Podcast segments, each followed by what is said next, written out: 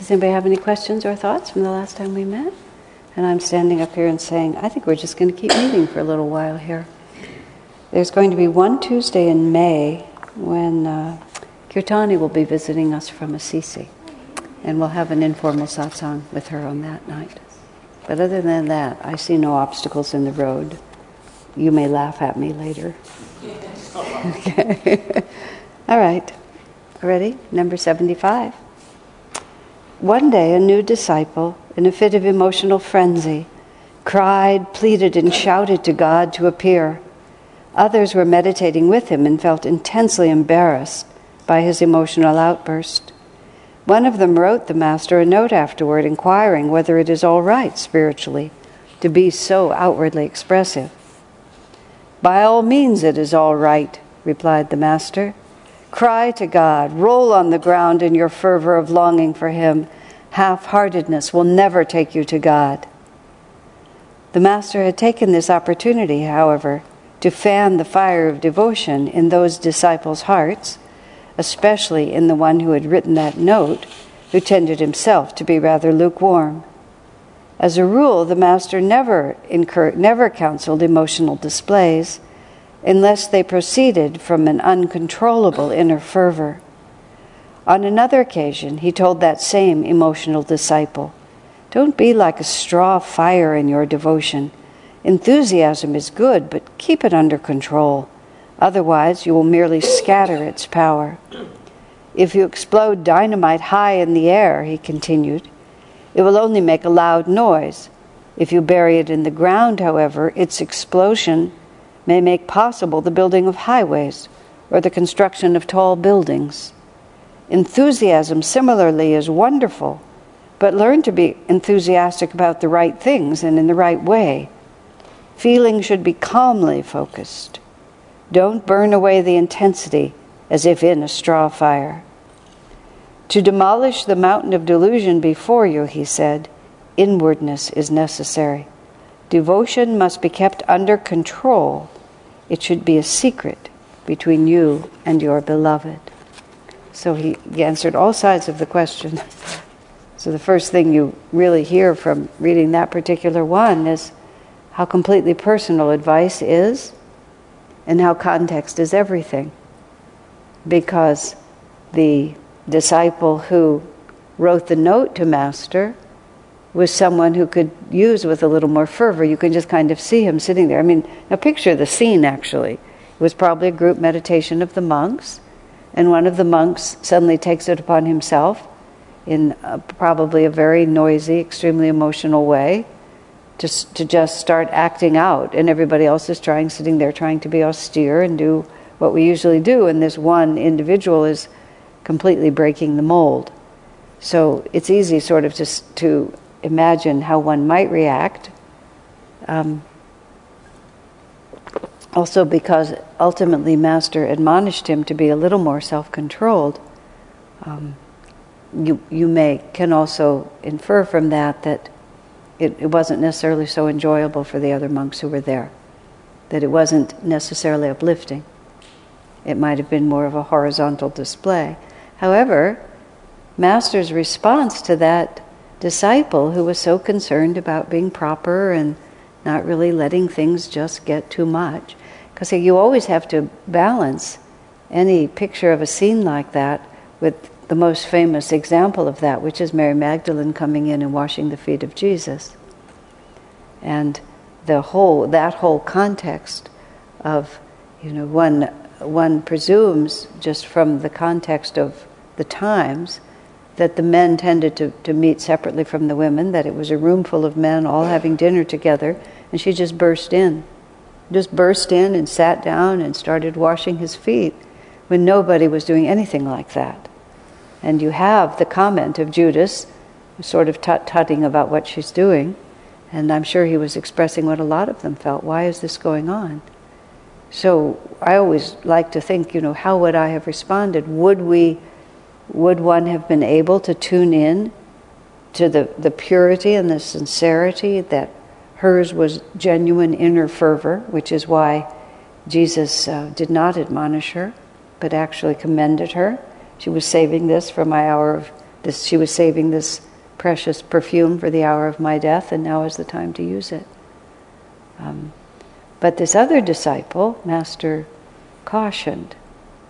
So it's all very, um, and it, it, also tells us that every single direction that we, every every word that we read that a master said, every comment that somebody tells you that Swamiji suggested we do this or suggested we do that, you always really want to try to understand what was the context in which this instruction was given. To ask that is not to diminish uh, your faith or your discipleship or your willingness. It's really just trying to be actively engaged in that discipleship rather than this is the way we do it. You know, this is the way we do it is a very big idea. And so we want to really be around that idea, not just around this is how we do this thing, because maybe now yes, maybe tomorrow no, maybe for this disciple yes, maybe for that disciple no. It's a very um, fine line because that same reasoning can make you very deep and sensitive, or it can become just such a convenient excuse for thinking that this doesn't apply to me. That everybody else has to do it, but for these reasons and these reasons. Um, we were having a discussion uh, a few weeks ago about a corrective that Swami issued in, in uh, 1998 about how much guitar was a good idea in chanting, how many chords. Just uh, he felt that, that the chanting style was moving farther and farther away from the simplicity that Master himself presented. Master himself played melody with one harmonium. Swami consciously added guitars. We started having groups of people play, and it just started shifting. And in 1998, plus, he felt we were moving much too much toward an Indian style of chanting. This was all what Swami wrote in the chanting letter, which is in his book, Letters of Divine Friendship. And uh, he, he pointed out that Master came from India and almost never sang Indian style chants. So it wasn't as if he wasn't completely familiar with the form and couldn't easily have done it, but he deliberately did not. And Swami said even the one uh, Radha, Radha, Radha Govinda Jai, Swamiji said he usually chanted that only in the context of talking about Krishna. He didn't tend to use it just as a chant. Um, so, Swami reminds us that we're here not for, uh, to follow our own inclinations, but to serve our own attunement, but above all to serve the Master's work. And if he came to America and set a certain tone, then we, we have to take that seriously. We can't just say, oh, but I like this. Oh, but I feel so inspired this way. But it was very interesting to me that in all that discussion about that chanting letter, certain people had certain explanations about why Swami wrote that and why it didn't have to apply now. and they were they were not inaccurate. They had to do with the exact time and place, but but they were not accurate. they were not inaccurate, but they were not accurate. So I say that also. It's a very fine line. I, I was just in a last week, which is why we didn't have class. I was at Ananda village, and the leaders of the American colonies and uh, one from India were we all gathered at Ananda village and it was very interesting to me and I really one of the things that it made me really appreciate is the necessity for us to pool our information when it comes to what do we think Swamiji said. Because he may have said one thing to one person and another to another. And yet, when we're then making further decisions based on what he said, I, I, there just needs to be a very respectful pause. Well, everybody says one to another, does anybody have any other information on this? Because you easily can, uh, because Swamiji worked with everybody differently, and, and we all have no idea what each other were doing a lot of the time in regard to him. This is, in fact, exactly what happened to Swami Kriyananda at SRF, which is that most of Swamiji's significant time with Master, they were alone. And a great deal of what Master gave to Swamiji to do was given to him totally in private. And so then later, not in, inaccurately, but not entirely accurately, other disciples can say, Well, he never said anything like that to me. And he didn't. But he did say it to someone else, and that just has to be weighed. It's, it's, I'm saying it's a very fine line as a disciple, but what we're really needing to learn to do is think like disciples, not memorize the Guru's instructions. I, I, one of my classic favorites was when somebody brought Swamiji, I think the actual word is waved at Swamiji like this, with some quote from Master that said, you should just, you know, meditate most of the time and then just do a few hours of God reminding work and then going back to meditate. And that was in the early years of Ananda Village when we were working, as long as we could stay upright, we were working. It was no. Swami just looked at it like this. He said, Oh, that's for a higher age. And just put it aside like that. he said, We have something else to do now. But it wasn't that Master didn't say it, it was, Why am I attached to this particular one? What does it, what does it mean to me? You always feel a little suspicious when you cling a little too hard. I also remember another cycle of Ananda when it, it, it, was a grim cycle. We would get into grim cycles every once in a while. I'm not quite sure why, but we were in a grim cycle. And we were sort of having some community meeting. Swamiji wasn't present, talking about something. And someone said, How many of you can quote at least one significant phrase from Master about how tough the spiritual path is? How many of you can quote something about how joyful it is. you know, it's just there were just as many. It's just that you begin to fall onto a certain side. You have to you have to really watch yourself. I find it interesting sometimes to see what I'm picking out. Oh, that's a fantastic phrase. You know, it begins for a period of time. I, I kind of wrote down the ones that really struck me and actually sort of put them up where I could see them. And it's very interesting later to go back and see, you know, it was a very consistent theme. You know, just, oh, obviously I was working on the same thing. That's why all these points hit me. And it was over, so I took it all down. And then you start on something else. That's the great fun of the path. The other phrase that he uses in here, which is a phrase Swami used a lot, he got it from Master, was uh, straw fire. And it, he, caught, he uses it twice in this. Swamiji, Master does, quote Swami twice. Swamiji quotes Master twice, as telling someone, don't be like a straw fire. Straw fire is a phenomenon that if you stay with the community long enough, you begin to recognize the concept of straw fire because people will come in and they'll just be so enthusiastic, but you can kind of feel that the fuel that they're burning is quick burning. It's not like a piece of charcoal that's just going to get deeper and deeper and then you know quietly radiate heat for the rest of the incarnation and even uh, master himself he's saying there he's cautioning this man don't be like a straw fire don't just burn so hot and so bright so fast that it's all gone and there's nothing you can you have nothing left it's better the the fastest way to make spiritual progress is patiently and slowly if you throw yourself too far into it, you, I mean, burnout is the actual word. But it's also something to watch. Don't, don't be too concerned if you're, you know, moving at a steady clip. Don't become impatient. And, and you begin, it, just in terms of discernment, it's not like we're here judging one another, but if you can develop your discernment about the different ways people relate to the spiritual path, you can also be appropriate in your responses to other people. You know, if if you learn to recognize a straw fire and you learn to be just a little cautious, you're still encouraging. Um, it's I, I find it's best myself to take people as they present themselves to me. Meaning, if, if I, I, I, I try as much as possible to accept a person's idea of what they're doing rather than always correct their, their idea of what they're doing. But if you know someone is going to need to interiorize his energy or her energy a little bit more if they're really going to last. You just know that. You keep that somewhere in your mind and you can be more helpful to people then. Swamiji also talked to us when, when we were earlier in the ministry, we, you know, it's kind of the collective generation I'm part of.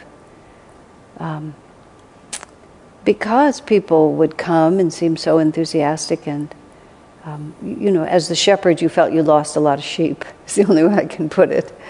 And but I remember Swamiji really very seriously saying to us, only a few people have the good karma to have lifelong spiritual karma. He said most people are in the cycle where they'll touch into it for a while and then they'll move out. And he said you mustn't take it personally when they do that. He said they've just they have whether it's straw or coal or wood, they've burned all the fuel they have. We at that time uh, uh, living in the trailers that well the trailer where a lot of the girls lived at that point. Um, we were we, we weren't hooked up to any uh, utilities of any kind, and the way we had uh, heat and fuel for the stove with these uh, propane tanks, these big tanks that we rolled up and down the hills. And, and they were really interesting because as long as there was any propane in there, it continued to burn. It didn't like go down slowly like a battery. It just was completely there and then it wasn't. Although it began to smell just a little bit at the end, but it would just be completely there and then it was gone. And uh, that was the, that became like the image in my mind of the straw fire devotee. They're just completely there until it's gone. But when it's gone, where is the fuel? You have to constantly, and for yourself too, you have to be constantly adding, not just burning. You have to be feeding yourself with satsang, with sadhana, with study, with appropriate attention. Otherwise, you'll just ride your good karma and then it'll be gone. And if you're not feeding it, you won't know. You just it's burning, and then it won't burn at all anymore. You won't even know why. So the it's not a curse to say that you're, you're only people, many people only have karma for a certain period of time. You're not you're not helpless in the face of that. But knowing that, don't take it for granted. Because in the first enthusiasm of the straw fire, you might think that you've got all the fuel you need in there, but you need to be building it and adding it and building it and adding it the whole time. But I've never, I was going to say, I'll say certainly say rarely, and I might want to say never. I've never been surprised by the decisions people ultimately make because you could see them coming. People sort of started going, you just make a series of decisions, and even though you're going like this, if you start if you start drifting, you know, then eventually you're facing another direction. It's much easier to fix it when you first start drifting than it is when you're all the way over to here. Because by the time you're all the way over to here, what happens is you've lost connection with the vibration. Another way of saying that is that you're really out of tune with the vibration, but you've lost the vibration and it doesn't, uh, you can't tell how far you've gone. I mean, I've, I've seen that, that very sad fruit, and then 25 years later, people come back with this sort of like, why did I ever leave? Why didn't I stay? You know, and then one more incarnation is rolled by. Any questions or comments? But at the same time, I, I didn't want to not lose, you know, Master talking about the fact that he did encourage that disciple at the beginning. Don't be lukewarm. You know, give it everything you've got. And if you're a little bit on the side of too much, that's better than being on the side of too little. Because at least Swamiji said you've got something to work with. you can correct too much, but too little you just don't have any material to work with. So, too narrow a sense of propriety is one of the things that binds, that limits us. Too narrow a sense of respectability, I think that's how it's put. That's why Master had some of his disciples do things that were embarrassing to him that was earlier in this book. Dr. Lewis having to energize, and the nuns having to eat watermelon by the side of the road, and just like, so what? We have to be just a little bit freer if we're going to be devotees. Tom, Tom needs the microphone.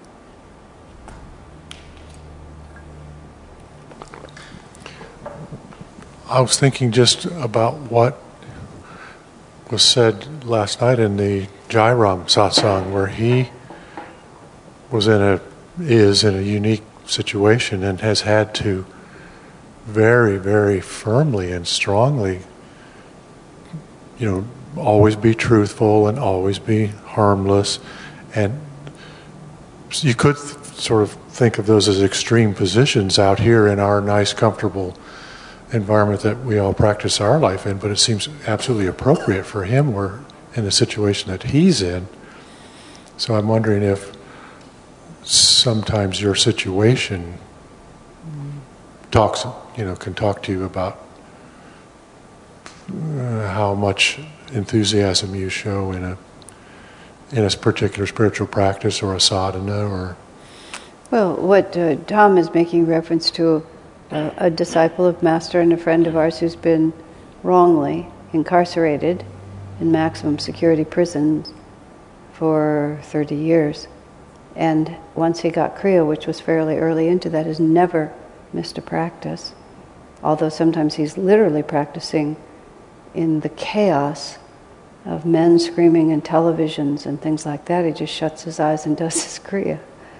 Um, very spectacular example of willpower and determination, and it's um, uh, it's made his life successful, regardless of the fact that by any other standard, it's been a very strange life.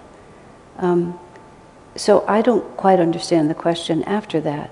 I mean, question maybe it was more just a it just occurred to me that it's an it's a spectacular example of someone just being absolutely committed and firm in their practice and in their dedication yeah. and so you ask the question because he, it, it's a miscarriage of justice it's a complicated story but it's a big miscarriage of justice which we hope will be righted with the next hearing in a few weeks um, uh,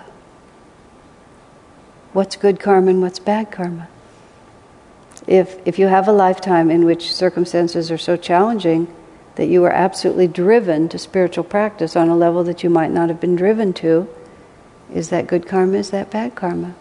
And that's it's it's that's why you have to think about things from a wholly different angle once you become a devotee. What is day to the spiritual man is night to the yogi. What is night to the spiritual man is day to the yogi. Swami always uses the example of Elvis Presley, who did in fact become interested in master's path. But, um, you know, should he have become a singer? He had the karma to become, you know, in, uh, unbelievably popular as a singer, and he had a really beautiful voice. But it just, all that wealth, all that adulation, it just so twisted up his uh, capacity to live. Was it good karma to be that famous and successful? Would, uh, if, if somebody had with wisdom had counseled him, would they have counseled him away from it? It's just, it's really hard to know. The other part of it is, which is so much more obvious to me at the age I am, is how, how small one incarnation is. You know, you just, this is what you do for this one, and this is what you do for the next one, this is what you do for the one after. You just, uh,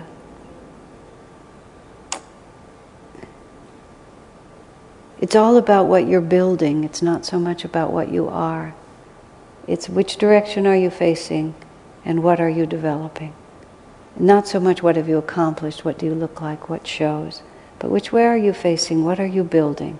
And if you're doing that as conscientiously as you are able to do it, and we simply can't be better than we are, I would really like to be better than I am. I mean, it's just like I just would so love to be better than I am, but um, I'm not. I can't quite get around it. But it, it so there you are. But which way am I facing and what am I building? Then you know you take care of your family and you have your job and you have your money and you have your this and your that. But what am I really building? So, in keeping with that question, because Jai Ram's condition in prison, I mean, it, he also he's made a decision that was the same decision I read, and I think I shared this in this class series, but maybe it was a different one about I read about this man who was in the French resistance. Didn't I talk about that here? And he talked about how he was absolutely he would not break any moral law that he had set for himself because everything was so corrupt around him he couldn't touch it. And that's to a certain extent where Jai Ram is. There's no margin. There's just no margin. But you see, none of us have any margin. It's just more obvious to him. That's all. Because his circumstances are so intense but uh, really, is it a blessing that ours are not? That we think we can get away with it? All we're actually doing is just postponing the day of reckoning, where He is, the slightest misstep literally can end your life or certainly make it unpleasant. But we can just kind of uh, muck about quite a lot, and we don't see we don't seem to get the consequences. Oh, all right. Any other questions or comments? Okay, number seventy-six. A rich man visited a farm. Visited a farmhouse. The farmer gave. Um, gave him a piece of cake and boasted, This is the best cake in the whole world. The rich man tasted it and commented, It is all right. I would like, however, to invite you to my home and let you taste the cake we serve there. The farmer returned his visit later on. When he tasted the rich man's cake, he exclaimed, I never knew there was such good cake in existence. The other replied, I didn't want to hurt your feelings, but you were familiar only with that dry cake of yours. I know many varieties. This is how I knew that yours was by no means the best in the world. So it is when you get a taste of divine bliss. You know immediately that nothing else else in existence can equal it. Temptation then becomes dry and loses all its attractiveness. The best way to conquer temptation is to have something better to compare it with. That was Gandhi's instruction for renunciation. His instruction was don't ever give up a pleasure until you have replaced it with a better pleasure. and Swami's uh, response to how much discipline is enough is he said that which you can do, continue to do joyously. As soon as it, it feels like a burden, he said you just need to, to back up to the point where it's still a, a joyous challenge I was I was um, reflecting on this when I was hearing the men's group sing in the garden. Um, when I was watched you at the rehearsal and just was watching you all standing there. And uh, that song is about. Uh, it was written by a man who had a vision of Mary Magdalene being with Jesus. So meeting in the garden with Jesus is Mary Magdalene meeting him in the garden, and it's such a beautiful hymn that Master liked, and it, it's a little old fashioned, but it has such a wonderful feel to it. I, I love hearing it. But I was really trying to, I was thinking about renunciation. And I was thinking about, you know, a, a major form of renunciation which people will do, which is to become brahmacharis, to become monks or nuns, to just forego that whole um, intimate relationship side of life, which is so compelling um, for almost everyone. It just, I remember being a teenager and just, just what was of interest to me. You know, boys is what we would call it in those days. But it just, I had other things that I was interested in, but it was always a compelling thought.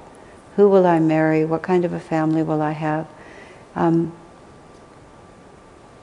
and you can read about renunciation, but it, if, you're, if you're not there, it doesn't make any sense to you. But what, what really happens, really just literally, is that you have a love relationship. It's not like you're giving it up. Because that longing in the heart is so profound, um, you can't just suppress it um, you have to replace it. And even if, um, well, the course of true love is never smooth, uh, human merely because there's an incarnated person to be your partner instead of the spirit of the divine or your guru or your Ishtadeva. It's, it doesn't really work any better if there's someone there necessarily. There's as much tragedy in that respect, and that's what we were reading a few weeks ago you know, lovers pledge themselves to each other eternally, and the moon laughs at their bleached bones. We went through that plenty. But what really happens is that you're just joyous. And, and there's a far from feeling deprived, there's such a, you, you feel unbound. That's actually the word. Swami wrote somewhere this words, this then to me is renunciation to kick aside all limitation and embrace infinity. And that's not how people think of renunciation. But to kick aside limitation, that's what real renunciation is. And people imagine, you know, I have one person who really loves me, and maybe we make a little family together. And that looks like something that's very fulfilling. And if it's your karma, it's the right thing for you to do. But from another angle, it looks imprisoning. Because now you're so bound by this all these conditions and all of these things that are going on. But true renunciation is the freedom of it. Is the freedom of it. I I remember from those early days when so many when, when the monastic life was really the life at Ananda, that people picked it up from different strings. People picked it up from the string of I'm serious about the spiritual path. If I'm serious, I need to be a monastic, therefore I will be a monastic. Or people picked it up from the string as of um, I want to kick aside all limitation and embrace infinity. It's a completely different angle to pick it up from. One was an expand, a sense of expanding joy, and the other was a sense of necessary confinement. And of course, nothing is ever quite that simple as, in, as to be either or. But in our own spiritual life, whatever condition we find ourselves in, whether we're single or married with a family, whatever stage of life that you're in, you want to regard, you want to regard everything in the most expansive possible light and not um, not put too much weight on any aspect of it, but just really see um, where I'm trying to go, what I'm trying to experience. And this is this little story of the cake and the farmer and the rich man. Don't limit yourself to what you already know. That's what I'm saying. And, and have the creative imagination to think that there could be an experience I don't even know anything about. And th- that's what he's saying here that this is the best because this is what I have. But who knows? Something completely other could be shown to you or forced upon you, and then you would discover in it something that you didn't even know. Using Jai Ram as an example, who knows whether his life would have been better if, the, if it hadn't been directed in this way? This could have been the best possible thing that could have happened to him. He can't say, but we can always just keep looking at it like that, because that is the point: is freedom. And um, everybody everybody stands at a different angle, so forward is different for everyone. Whatever we're doing, enjoy what we have, enjoy what God gives you, be grateful for it, but always be interested in the possibility that something else could happen that I don't even know anything about. I mean, think of Teresa of Avila. Um, Jesus would appear to her regularly. He would visit her in her cell. And so there she was. She was a cloistered nun. She'd been um, the toast of the town. She was the daughter of a very well placed family. She was beautiful and um, uh, uh, very magnetic. And you know, every all the, the, the men in the town who who was going to have the honor of marrying this woman and so on and so on. And she just left it all and went into a cloistered convent. And you would think, you know, from a certain point of view, that she'd lost so much. But she had a love affair with Jesus. She didn't need to have um, a human man as a husband. To her, that was contractive, not expansive, because she had another experience that was completely different. We have to open ourselves to that possibility. I remember reading in uh, that book, I Was a Monk by John Tettemer, which is a very interesting book about this man who um, had a who was a very happy priest, but then he had a true mystical experience and he, he recognized that his theology was false. And so he had to leave the church and leave the priesthood because he could see that religion and spirituality were different. It was, it was thrust upon him, he didn't choose it. But he talked about that he suddenly lost his vocation uh, when all that happened. And he, he just talked about, he said, you know, as a, a young, he came into the uh, monastic life as a teenager, but it was always his life and he was very comfortable with it. But just before he left, he said he glanced out the window of his cell and there was a woman standing there. And uh, he said, you know, it, naturally in his life he'd seen many women, but usually he just went on. And he said he looked at her, he went on, and then he said he looked back and then went on.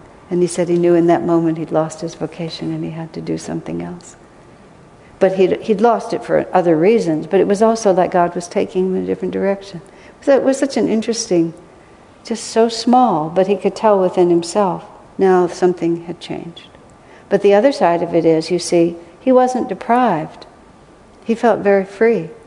He was very happy to put that aside. Swamiji said to us, to a whole group of, of married couples, he said, I know you're all married, he said, but once you get past this delusion of men and women, he said, you wonder why you were ever caught in it.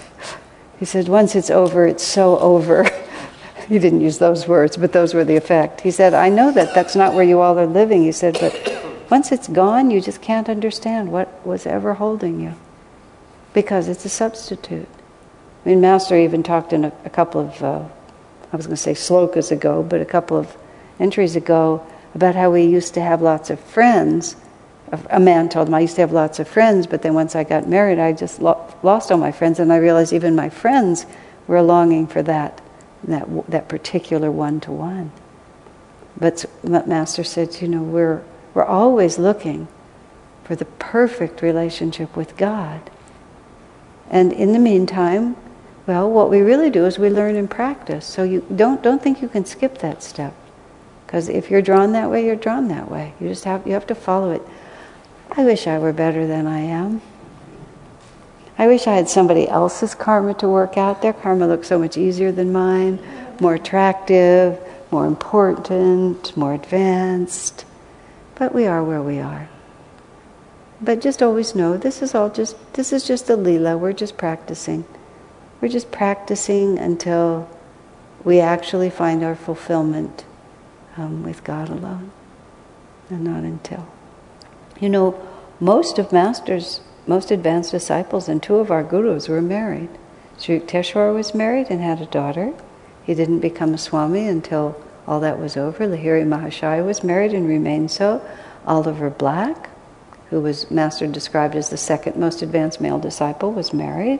Rajarsi Janakananda was married. Sister Gyanamata was married. Dr. Lewis and Mrs. Lewis were there together. Um, Kamala was married uh, there was one more. Um, Durga Mata's husband, she left her husband to be a monastic, but she married and then left her husband to become a nun. But really, it's, it's very important to note that. It's just weaving all the way through it. It's not as if it's just a clear, obvious thing that everybody who's serious becomes monastic. Not at all. But wherever we find ourselves, um, don't ever forget what we're really doing. But don't give up a pleasure until you have a higher pleasure. And whatever life you find, you find yourself in, if it's the one you've chosen, excellent. If it's been forced upon you by circumstances and you can't seem to change it, try to find within it that kernel of divine freedom and, and drink it, drink it deeply.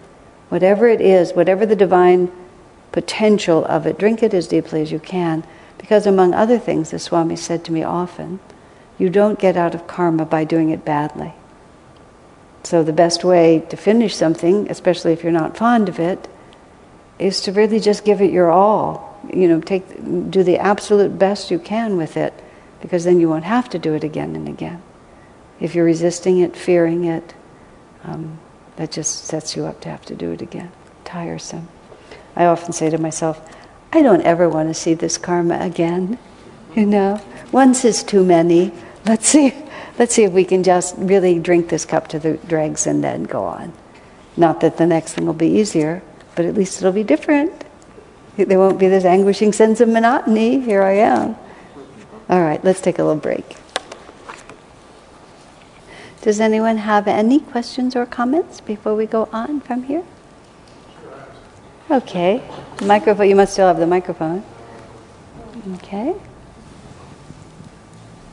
I just wanted to comment about how absolutely fascinating the spiritual path is because there are answers for everything. Mm-hmm. And it's all very precisely spelled out for us if you have the energy to go and find the answer, you know, you're, you're hungry for the answers. And then also, um, in my own life, the only thing that's ever really worked for me is love and devotion for God. Mm-hmm. If I try to make myself do things, it just doesn't. I'm just a rebel, just too rebellious. But when I, through the grace of God and Raghu's kirtans and Swami's, you know, and got some some small amount of love happening in the heart, then all of a sudden I was willing to to try and keep going and do things, you know, make some changes and things like that. So I keep thinking the answer is love God. yeah, that uh, I've heard that before. I think it does work because when you love, it's effortless, and the happiness is already there. And once the happiness is there, you'll do anything else for that happiness. And find it, find it out for yourself too. You have, yeah, you have to. That's sort of what uh, what we were talking about. You can't give up a pleasure until you have a deeper pleasure. You can't say, "This, if I were spiritually advanced, people who are spiritually advanced would do this, therefore I'll do this." You have to say, "Where's my joy?" Haridas used to call it the joy barometer. Is the joy barometer sinking or rising? The joyometer. And you just have to be really sincere with yourself and find the spot that works. If you do that consistently, you see, everything keeps working. And you just have to keep going. And as a community, we're actually very nice as a community. We, you know, we, we get that. And we don't think in terms of what people are supposed to do. We just watch and see what people are doing and then try to encourage them. And when people need to bust out of things and make changes and do it differently. We just kind of stand there with them. You know, we don't we don't have this like narrow thread that if you don't follow this, you're finished. So if you're sincere and you're doing your best, and it all comes from Swami, every bit of it. He just completely defined for us what it means to be master's disciples, what it means to be brothers and sisters. Everything we do is just a reflection of what he did, and everything he did was a reflection of what Master did. I mean, I asked him that once. Oh, Swamiji, the way you do things, it's the way Master did them, isn't it? Uh huh. I said, and if you don't do something, it's because it wasn't the way Master did it. Uh huh. Like, yeah. What, what, what else would I do? Sort of what he's asking. But he also, as I was saying, because again, everything I say is just what he taught me, he always thought about context. He always thought about intention. He always thought about the reasoning behind it. He didn't just ever look at superficial and look at the one we you know just read a minute ago. Yes, by all means, roll on the ground and yell and shout, except don't roll on the ground and yell and shout. So it just depends on what is the Master trying to do. He's trying to help people. So what is Swami trying to do? He's trying to help people. What are we trying to do? We're trying to help people, which includes us. I count myself in that. I'm trying to help people, and I'm people. So we have to also regard ourselves as we would regard everyone else. But what works, and there's a couple that are coming up. I don't know if I'll get to it yet, but you know, a couple of examples of how Master dealt with ad, uh, adversity and criticism and people denigrating him. You know, you just people think you have to stand up, but you have to do what helps, what works. All right, moving right along to number 77. Did the master ever sleep? Someone asked me recently. I replied, All I can say for sure is that I remember hearing him tell us once, I experimented last night with going into the subconscious. It was like being hemmed in by a heavy wall of fresh flesh. I didn't like that feeling at all. Sleep, he used to tell us, is the semi conscious way of knowing that we are spirit. We would not have been able to bear life without it. Even though subconsciousness can be pleasant, however, it is also a sort of drunkenness. Much, much more enjoyable is superconsciousness. Often he commented, sleep is counterfeit ecstasy. but he's talked about that. What happens to us in sleep is that we forget. We forget our identity. That was, that was where the similarity to, to spiritual awakening comes from. And he also, masters use the example in other contexts of how actually uh, evanescent our self definition is, because all we have to go do is go to sleep and we don't have it. When you're asleep, you don't know who you are, you don't know where you are. I'm sure all of you have had the same experiences I've had, especially in these last two months when I've been in so many different places. I just wake up and I don't know where I am. Uh, you just have to start over. You know, you're afraid to get out of bed because you don't know where the bed is and where the wall is, and just like, where am I? What day is it? Why am I here? There was a period of time just a few days ago when every time I woke up, I had just feeling that I was supposed to be giving Sunday service somewhere, and I was still in bed. You know, what was I doing? It was just this sort of all these circuits in my head were so crossed, and then I would realize, no, it's one in the afternoon on Thursday. It's really just fine, just trying to pull it together. But we lose, we lose it. That's why he calls it counterfeit. We lose our troubles. We're free, but of course, we wake up, and it all comes back. That's one of the comments about uh, if you bathe in the Ganges, you know, it washes away all your karma. You, you get rid of all your karma, but the karma waits in the trees, and when you come out of the river, it jumps back down on you again. So that's sort of what happens when we sleep. You know, you, you blissfully get to be forgetful for a while, but you keep coming back. But I love that, hemmed in by heavy walls of flesh.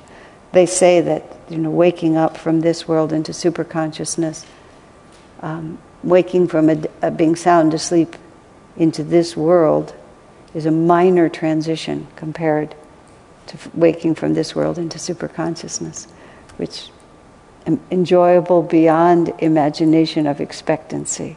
That's how Master described it, marvelous wordsmithing. So if it's beyond imagination of expectancy, well, there you are. But it will come. It will come, it will come. That's what he said. All right, comments or thoughts before we go on?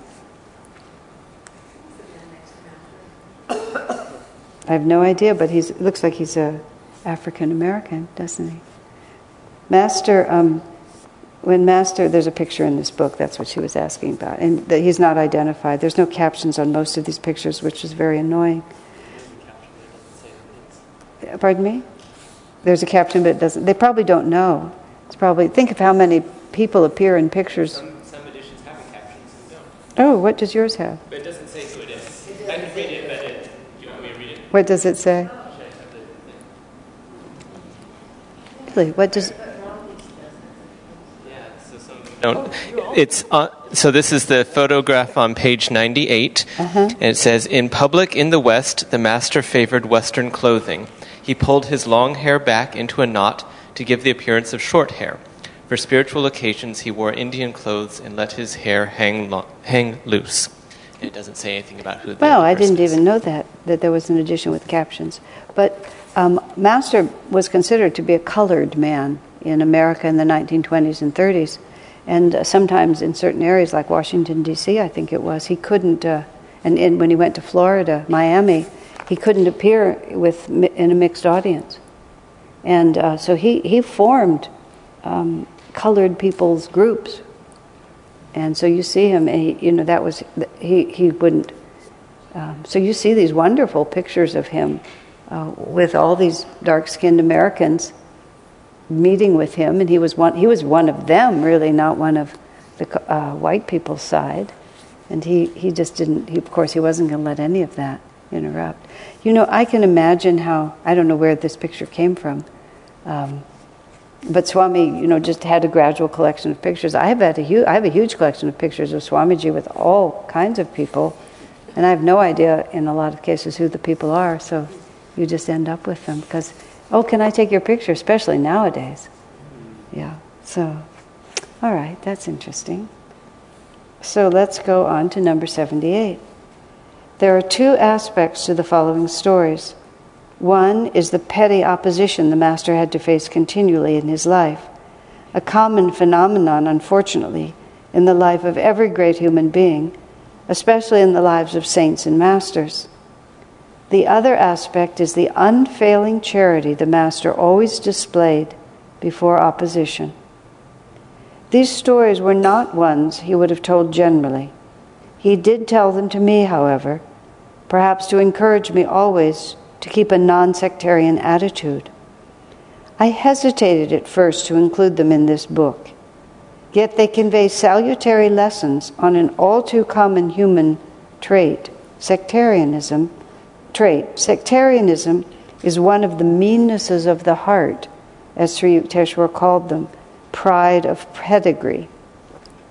Even among the followers of great men, and Sri Ramakrishna was certainly a great man and also a great master, sectarian attitudes are, unfortunately, all too common. In niches along the side walls of his little church in Hollywood, the Master placed sacred images to represent other religious paths. Thus, he underscored the truth he'd proclaimed in the very name of the church self realization, church of all religions. To Debi Mukherjee, an Indian disciple, he said, I would have liked to have a representation of Sri Ramakrishna in one of those niches. For although he isn't in our line of gurus, I have always had deep devotion to him and would have liked to honor him. In this country, however, too many of his disciples display a sectarian intolerance toward other expressions of India's teachings. Only because of their attitude, I have omitted him. The Master was concerned, evidently, that these disciples might protest. He didn't want his sweet act of devotion to become a cause for disharmony among from others, disharmony from others. It's all very interesting in many ways. You know, in autobiography of a yogi, um, he has that long section about the blissful devotee, who was Master Mahashaya, who was who published the Gospel of Sri Ramakrishna under the name M. And you know, when you read the autobiography, sort of paying attention to all the details, which you, you have to read it dozens and dozens of times, something new is always popping out. His devotion to Master Mahashaya was um, enormous. And he always talked about Master Mahashaya's devotion to Ramakrishna. And he has a whole chapter in the book, The Heart of a Stone Image, which takes place at the Kali temple near Calcutta in Dakshineshwar where the Mother Kali uh, came to him and he talked about how many visits he took to that temple with Master Mahashaya. And he asked Master Mahashaya, Are you my guru? And Master Mahashaya said, No, your guru will come later. But all of this is really telling you how um, direct and profound his connection was with Sri Ramakrishna. And it's, it's important for us to know that just from the point of view even of our own path, what's appropriate how, how do we have a, appropriate respect and so on, to the point where he would have included him in that temple. But now you see how really interesting it is. For some reason, as it just always happens, you know, that uh, ironically, that lineage just got very rigid um, very quickly. Um, of course, not all of them. I myself, as many of you know, it was through Vivekananda and Sri Ramakrishna that I was first drawn to the self realization teachings, and he was my upaguru, which is the guru not forever, but he, he, it, was, it was more than just I liked his books. You know, he really took care of me, and I was extremely conscious of that. And so much so that when I met Swami and came to Ananda, because Swami wasn't asserting himself as a guru, he was, he was pointing toward Yogananda always at that time. And so I didn't know between Yogananda and Ramakrishna really where I belonged. That was how um, connected I was, even though I'd never done anything external about it. It hadn't occurred to me to do so. Um, but, oh, just a sec, I lost the thread for a minute there. Oh, because I, but I knew that I needed to be wherever Swamiji was and that he had everything I wanted and I needed to learn from him. And I literally said to Ramakrishna and to Yogananda, you guys sort this out. And about a year after I was there, it just became obvious to me that you know the whole package belonged to me. Um, but it was it was like a handoff in the little game. They kind of gathered me up and handed me off. But it's nice to hear that because you know we we want to give appropriate reverence and respect and so on. But look what happens. And I think Swami includes these stories here, and he just makes one small sentence. You know, sectarianism has ripped up Yogananda's work in the first generation too. I mean, this, the schism between uh, the, the, the, the, treatment of self realization fellowship of not only us, but uh, others who are not part of their fold, it's mm, unfortunate. And so Swami wants us to really understand. Now, here's the other side of it. I mean, Master's devotion for Ramakrishna is not of our line, but he was a great master and played an enormous role in Master's own life, as you can see. And at the same time, Master knew that to assert that devotion in a way that was in every way appropriate would cause dissonance. It would, it would put, you know, it would cause those swamis there, they would behave in a way that was not laudable and he, he didn't want to cause that. I mean, the, I've seen Swami Kriyananda, and I, no example springs to mind at the moment, but I've seen him many times refrain from doing something because it would have an unfortunate ripple effect, even when the, those who were behaving badly were really in the wrong. But still, he wouldn't be the catalyst for their wrong action. He, he, and knowing that he was in no position to help them through it. You know, Master was knew he would be unable to influence those swamis to have a, a, a broader point of view, and if he acted in a certain way, then it would cause them to behave badly, and so he just wouldn't do it. He wouldn't, the way, the way Swami puts it, he wouldn't allow his sweet devotion to become the cause of, of disharmony for others. And that's a level of restraint um, that Swamiji always showed too.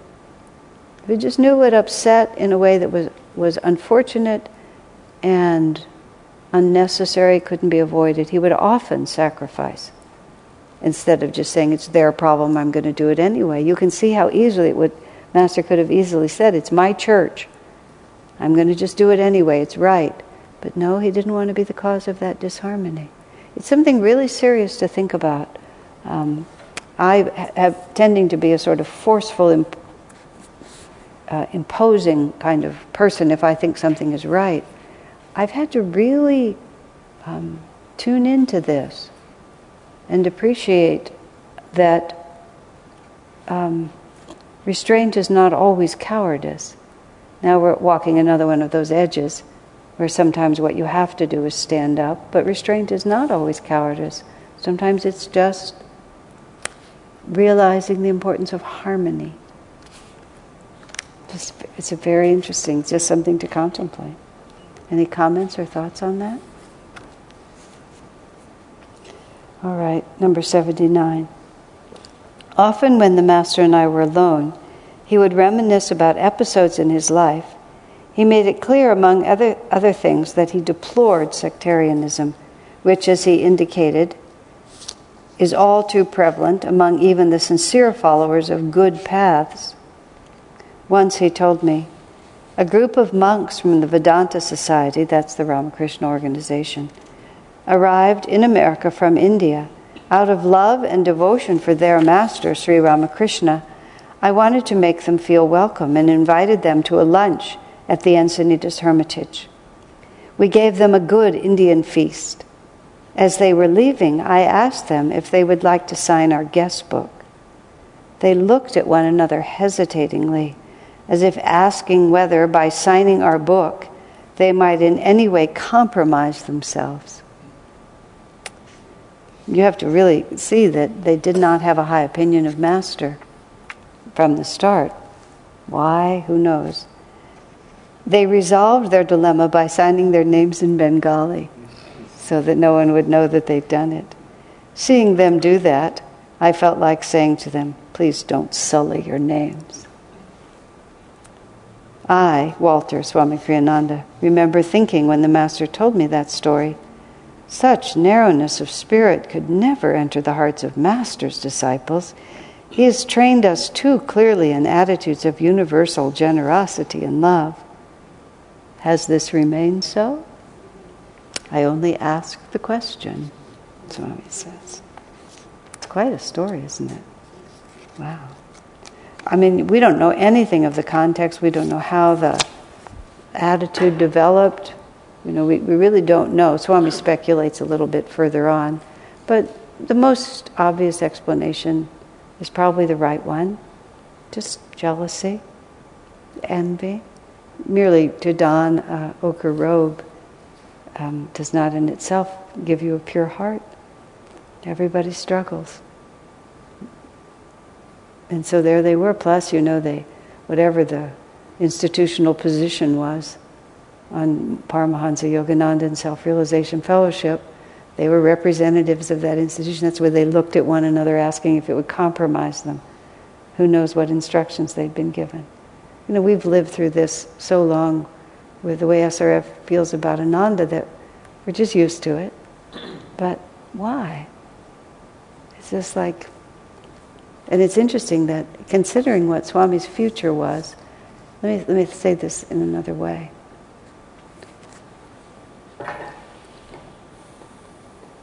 The example both of how SRF developed immediately after Master's passing, which it immediately started going in a direction that was not as open hearted as Master had been, and continued in that way to the present day. And of course, the, um, the first church of whatever always thinks it owns the teaching, and when the second church of whatever starts, the first church of whatever wants to expunge it because it's used to having a monopoly. It's the history of religion everywhere, and we are the second church of whatever. And so we've been faced with the first church trying to expunge us. And uh, the dispute about what is really the theology, it's just, it's so tiresome. But the fact of having been the second church of, and, and having watched the first church of make certain decisions that took it in directions that don't look attractive has just saved us so much time and difficulty. And so much of the way Swami organized Ananda, um, he, he would have done it anyway. But it's so crystal clear because it's definitely being done to preclude, and the way he's trained us, and the way he's consistently held certain values in front of us and never allowed us to um, deviate from them insofar as he was able to hold, to help us to hold that of charity and kindness and forgiveness and acceptance and so on and so on. It's just like, why not? And and we owe um, SRF a great debt of gratitude because that, that they they blazed that other trail so uh, brightly and broadly that it illuminates all of our decisions as to which direction we're going to go and not go. When there were, um, even, you know, just like what, what kind of access will we allow to Swami's apartment now that he's passed away? You know, will you be able, will you only will you be able to look in, or will you be able to go in? You know, will you be able to touch things, or will they be put behind glass?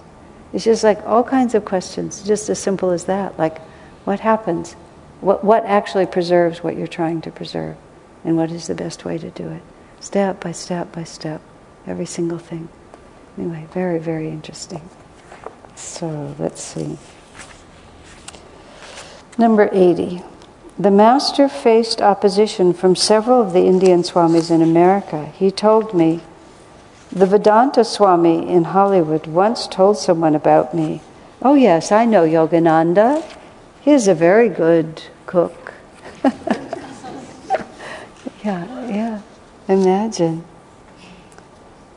How it saddened the Master to relate this story. He himself had such deep devotion for Sri Ramakrishna. One day, he said, I met that Swami at a public function. He came over to me and said, Here is a line.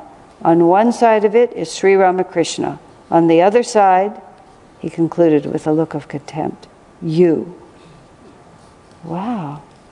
How Ramakrishna would have grieved over such an abs- such absence of generosity among his own disciples. Yeah, I don't know even what to say. It's really quite amazing, isn't it?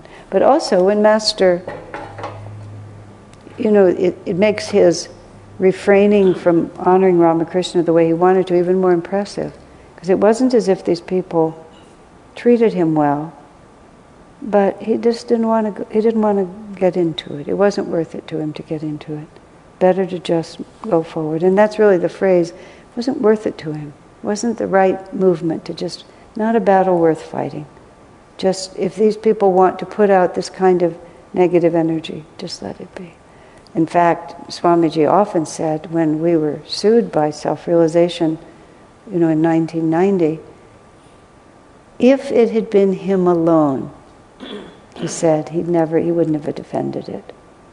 But he said he had a responsibility for all of us who had, of course, you know, we'd given our lives to Ananda. we that's the path we'd taken as young people, and we didn't have another way of life. And if Ananda had been annihilated, as that lawsuit was attempting to do, what would have become of us? And he just felt out of responsibility for us, Swamiji had to take a stand. But otherwise, he said he never would have. This is why. And the example that Master was that. Although when Master was sued, he defended himself. And when Sri Yukteswar was sued, he defended himself. It's very complicated. Nothing is a straight shot here. But it's also worthwhile to note merely to be the disciple of a great master is no guarantee that you can't get a teeny weeny mind on your own. So don't coast. You know, don't just ride the laurels. We're not master's children unless we behave as his children. Which is important. It also shows that you're not there till you're there. Yeah, you're not there till you're there. Swami Kriyananda once, when we were talking something about some of the behavior of some of his guru bhais, he said, Well, when you're struggling to reach the top of the mountain, you don't have a lot of time necessarily to chat with the people around you. he said, You just have to keep your consciousness forward. and people because they are one pointed, better that they should be one pointed, though. And I think Master also didn't want to be the cause of you might want to say more bad karma. Why set things up in such a way that they would behave in ways that they would just have to balance out later? Yeah. I've always been curious about um, other direct disciples of Master. I know we had uh, Brother Lawrence in here one time, and I forgot the, the woman's name at Peggy Deitz. Peggy. Mm-hmm. But I was always thinking about Roy Eugene Davis uh-huh. and the organization that he founded. And was there ever any, you know, communications with that organization? Well, we were we were in touch with we were in touch with Roy a lot. And you know, in 1993, when we had the centennial for Master's birth, Roy Davis, Bob Raymer, Peggy Deitz. Um, Hari Krishna Ghosh, and there was a, a few others. And so, yeah, um, Swami made, made continuous efforts to connect with other disciples, um, most of which did not bear fruit because the influence of SRF was generally too strong. I mean, there was always, if you befriend Kriyananda, what will happen? You know, so Kamla and Oliver Black and others they didn't actually snub him, but they nor would they entirely respond. Roy Davis was independent. Roy Davis was was is you know very independent, and at this point in his life, Roy Davis has made statements and offered things that were not are not consistent with the way Master did them, and uh, that Swami Kriyananda tried to encourage him to be more uh, consistent with Master's way of doing things. Um, but Roy has his own ideas about what he's supposed to do. So that that precluded a little bit. And also Roy was just on his own path. You know, they they weren't all of Master's disciples are either in some way involved with SRF or doing their own thing, and it wasn't ours. He, he, Swami tried many times to create relationships with any of his peers but it wasn't, just wasn't given to him to do so. He had a very uh, solitary road to walk in that respect. And he was, he was without peers.